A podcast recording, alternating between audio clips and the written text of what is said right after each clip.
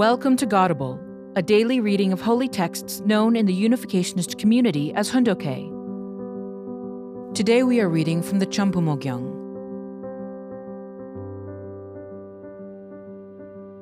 Champumogyang, Book 9 Activities in the Media, Education, and the Arts for the Culture of Heart. Chapter 1, Section 2 International Conference on the Unity of the Sciences. The Unity of the Sciences. Parents founded and hosted the International Conference on the Unity of the Sciences, ICUS, which pursued the realization of world peace based on absolute values. This began in 1972, drawing the participation of world renowned scholars. The first conference was held November 23 to 26, 1972, under the theme Moral Orientation of the Sciences at the Waldorf Astoria Hotel in New York City. The second conference was held November 18 to 21, 1973, under the theme Modern Science and Moral Values at the Tokyo Imperial Hotel. It was remarkable that five Nobel laureates, including renowned physicists, participated in the second conference. From then on, each ICUS was held with the theme Absolute Values. As the founder, True Father spoke on each occasion. When I received the call of heaven, the question was how to put the current world in order and find a shortcut to transforming it into the ideal world that God desires. To address this question, we assembled a group of professors and created the International Conference on the Unity of the Sciences. In 1971, when I went alone to America, I remember I felt like an unprotected orphan in a desolate wilderness with a pack of wolves prowling around me. I thought to myself, I came here to this place with the mission of turning this country upside down within three and a half years. I must turn the country upside down. The question was how to establish a foundation in that environment. When I first went to America, the annual budget of our American church headquarters was about $26,000. Now, almost 10 years later, we have established an economic foundation that is several hundred times greater than when we began. As we attain to this level, a problem arose in that the church's applications for long term visas for overseas members working in the United States were being denied, and some of our foreign members had to return home. Nonetheless, before they had to leave, that foundation had been laid.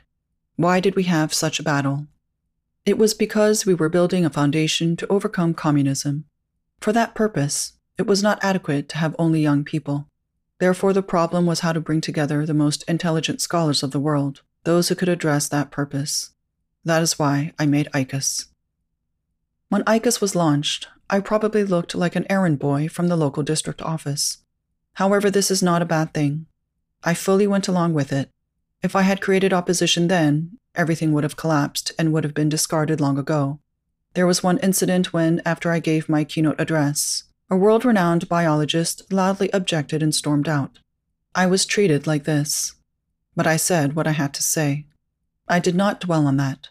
My heart was to forgive and forget. A high mountain is struck by wind first and is buried in snow even during the summer. If it does not remain steadfast, what will happen? That famous mountain will break into pieces. While people live comfortably in the world, the snow covered peak lives a lonely and isolated life. But in the end, that mountain, like Mount Paektu or Mount Everest in the Himalayas, will be a sign of hope for the brave heroes who strive to reach its summit.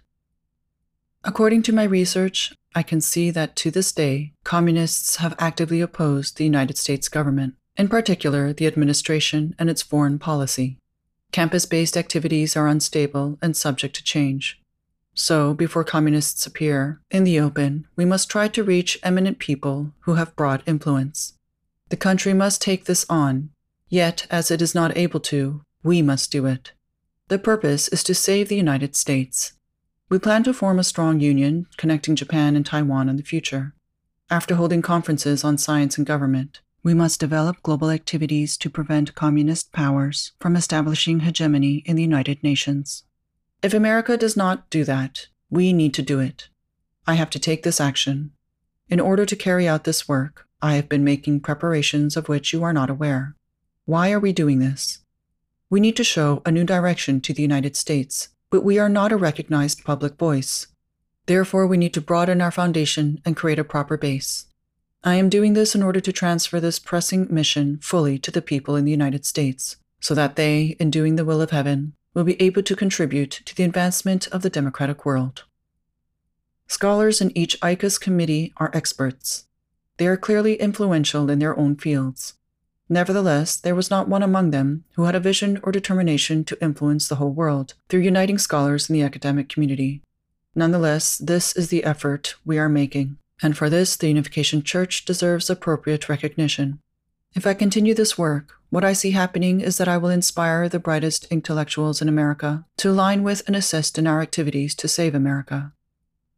Because scholars gather at international academic conferences restricted to their own fields or specialties, the themes of those conferences are often quite limited. However, we hold an assembly that interconnects all fields and specialties, so I envisage that this conference will reach the world level and gather more than 70 Nobel Prize winners. Viewed in this way, these academic conferences are unprecedented. It is my vision that the 10 major universities in America will each align with a Nobel laureate enabling them to take the lead and indicate the direction toward the future. My hope for the science conferences is that the universities will systematically select professors to show the direction, and that students will also mobilize to build their own movement. This is my hope and vision for ICUS. The first ICUS was held in the Waldorf Astoria Hotel in New York City. At that time, 32 scholars attended, and I was sitting in the corner like an errand boy, without anyone noticing whether I was there or not.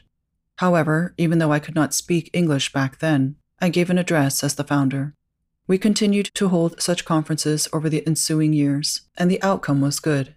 People started saying that it was Reverend Moon, not the chairman, who did a good job. Having come to this point, the world's scholars began to respect and welcome me as their elder. If I were to visit any country in the world, invite the scholars who attended our science conferences, and host a big banquet, I would be able to bring together hundreds of other people too. We already have a global foundation of this magnitude. ICUS was created to prepare the foundation to mobilize the great scholars of the world. The second conference was held in Tokyo, and we let famous professors, mainly from Tokyo University, lead the group of well known scholars.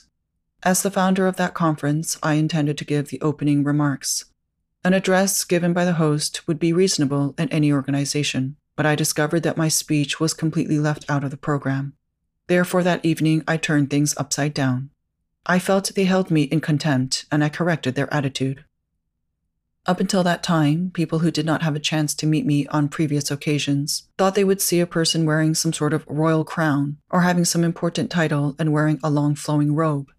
People who were oblivious to my identity were still wondering who is this moon person, the founder of the Unification Church? Even when I was walking up to the stage, people are still looking around, trying to see this person named Moon. In such upside down circumstances, I smiled and began my speech, standing in a dignified manner. I said, I am standing here with the destiny of Asia and the world at stake. The first ICUS was held in New York City, and the second was held in Tokyo. Now we are holding the third in London. The fourth will be held in New York City again. In doing this, we are creating a movement that gathers the great stars of the world stage, the stars of the academic world. By the fourth conference, when international celebrities speak again, and it comes to light that a significant number of Nobel Prize winners are participating here, the conference will approach the world level and will be publicized on a grand scale. This means we are building a foundation and will no longer need to be embarrassed, even when relating with the media. Therefore, after the New York conference, we want to call scholars from around the world to begin this work in earnest. Until that time, we will pull these scholars from in front and push them along from behind. We are taking action in order to move the world into the future, mobilizing distinguished international scholars through interdisciplinary conferences will be the basis to move the world. In November 1975, scholars of 60 nationalities gathered for the ICUS. We invited them to New York City and hosted a banquet. It was attended by 350 world renowned scholars, including Nobel Prize winners. This has been continuing for the past five years by the sixth year, all scholars will have heard about ICUS. To accompany those events, I plan to strengthen the Worldwide Collegiate Association for the Research of Principles, CARP, and bring it into unity with those scholars. If you are going to move the world, you start by moving university campuses. The world's campuses create ideas that impact the media world and economic world. Therefore, the one who moves the world's campuses can lead the world. Even if you hold a PhD, you must understand not only your own field, but other fields as well. That is why I formed ICUS to break down the walls in the academic world. For example, those who study the natural sciences do not know very much about other fields. They do not know the fields of economics or political science. I created ICUS to establish a common base among scholars from all these fields. I established ICUS, which gathers world renowned scientists. At first, they said on various public occasions that they suspected we were trying to use their names. Even if we were to use them, there is nothing in what we did that would ruin them or affect them adversely. I would like to ask them who broke down the walls in the academic world? Natural scientists usually do not talk with economists, political scientists, or philosophers, even if they meet each other at their universities. By developing a movement that enables top scholars to experience each other as brothers and sisters, beyond race and ethnicity, I have established a foundation that will develop a transnational realm of heart and history, and that is one of history's greatest achievements. It was I who decided the themes of the conferences. Therefore, the scholars were impressed with me. History will honor me for this great accomplishment. In relation to ICUS, our first mission is to select important people. First, you must make recommendations. Important scholars need to be selected. Second, forming long term relationships is important. Do not form only temporary relationships. Once you make a relationship, you need to maintain it and develop it you need to make the effort to establish long term relationships. Scholars must not just attend the science conference once and then drop out. Third, in the future, we need to organize conferences in such a way that the expenses for the professors from America will be taken care of by the professor's home state. Furthermore, other nations also need to take responsibility for the expenses incurred by the professors they send. Only then will this conference expand on the international level. Fourth, we need to inspire these scholars to serve as editors. In the future, when we create newspaper companies in various countries, these people will surely be competent to some degree to act as editors. Therefore, we must prepare from now on to involve them on a practical level. You need to take this responsibility. From now on, please take an interest in ICUS.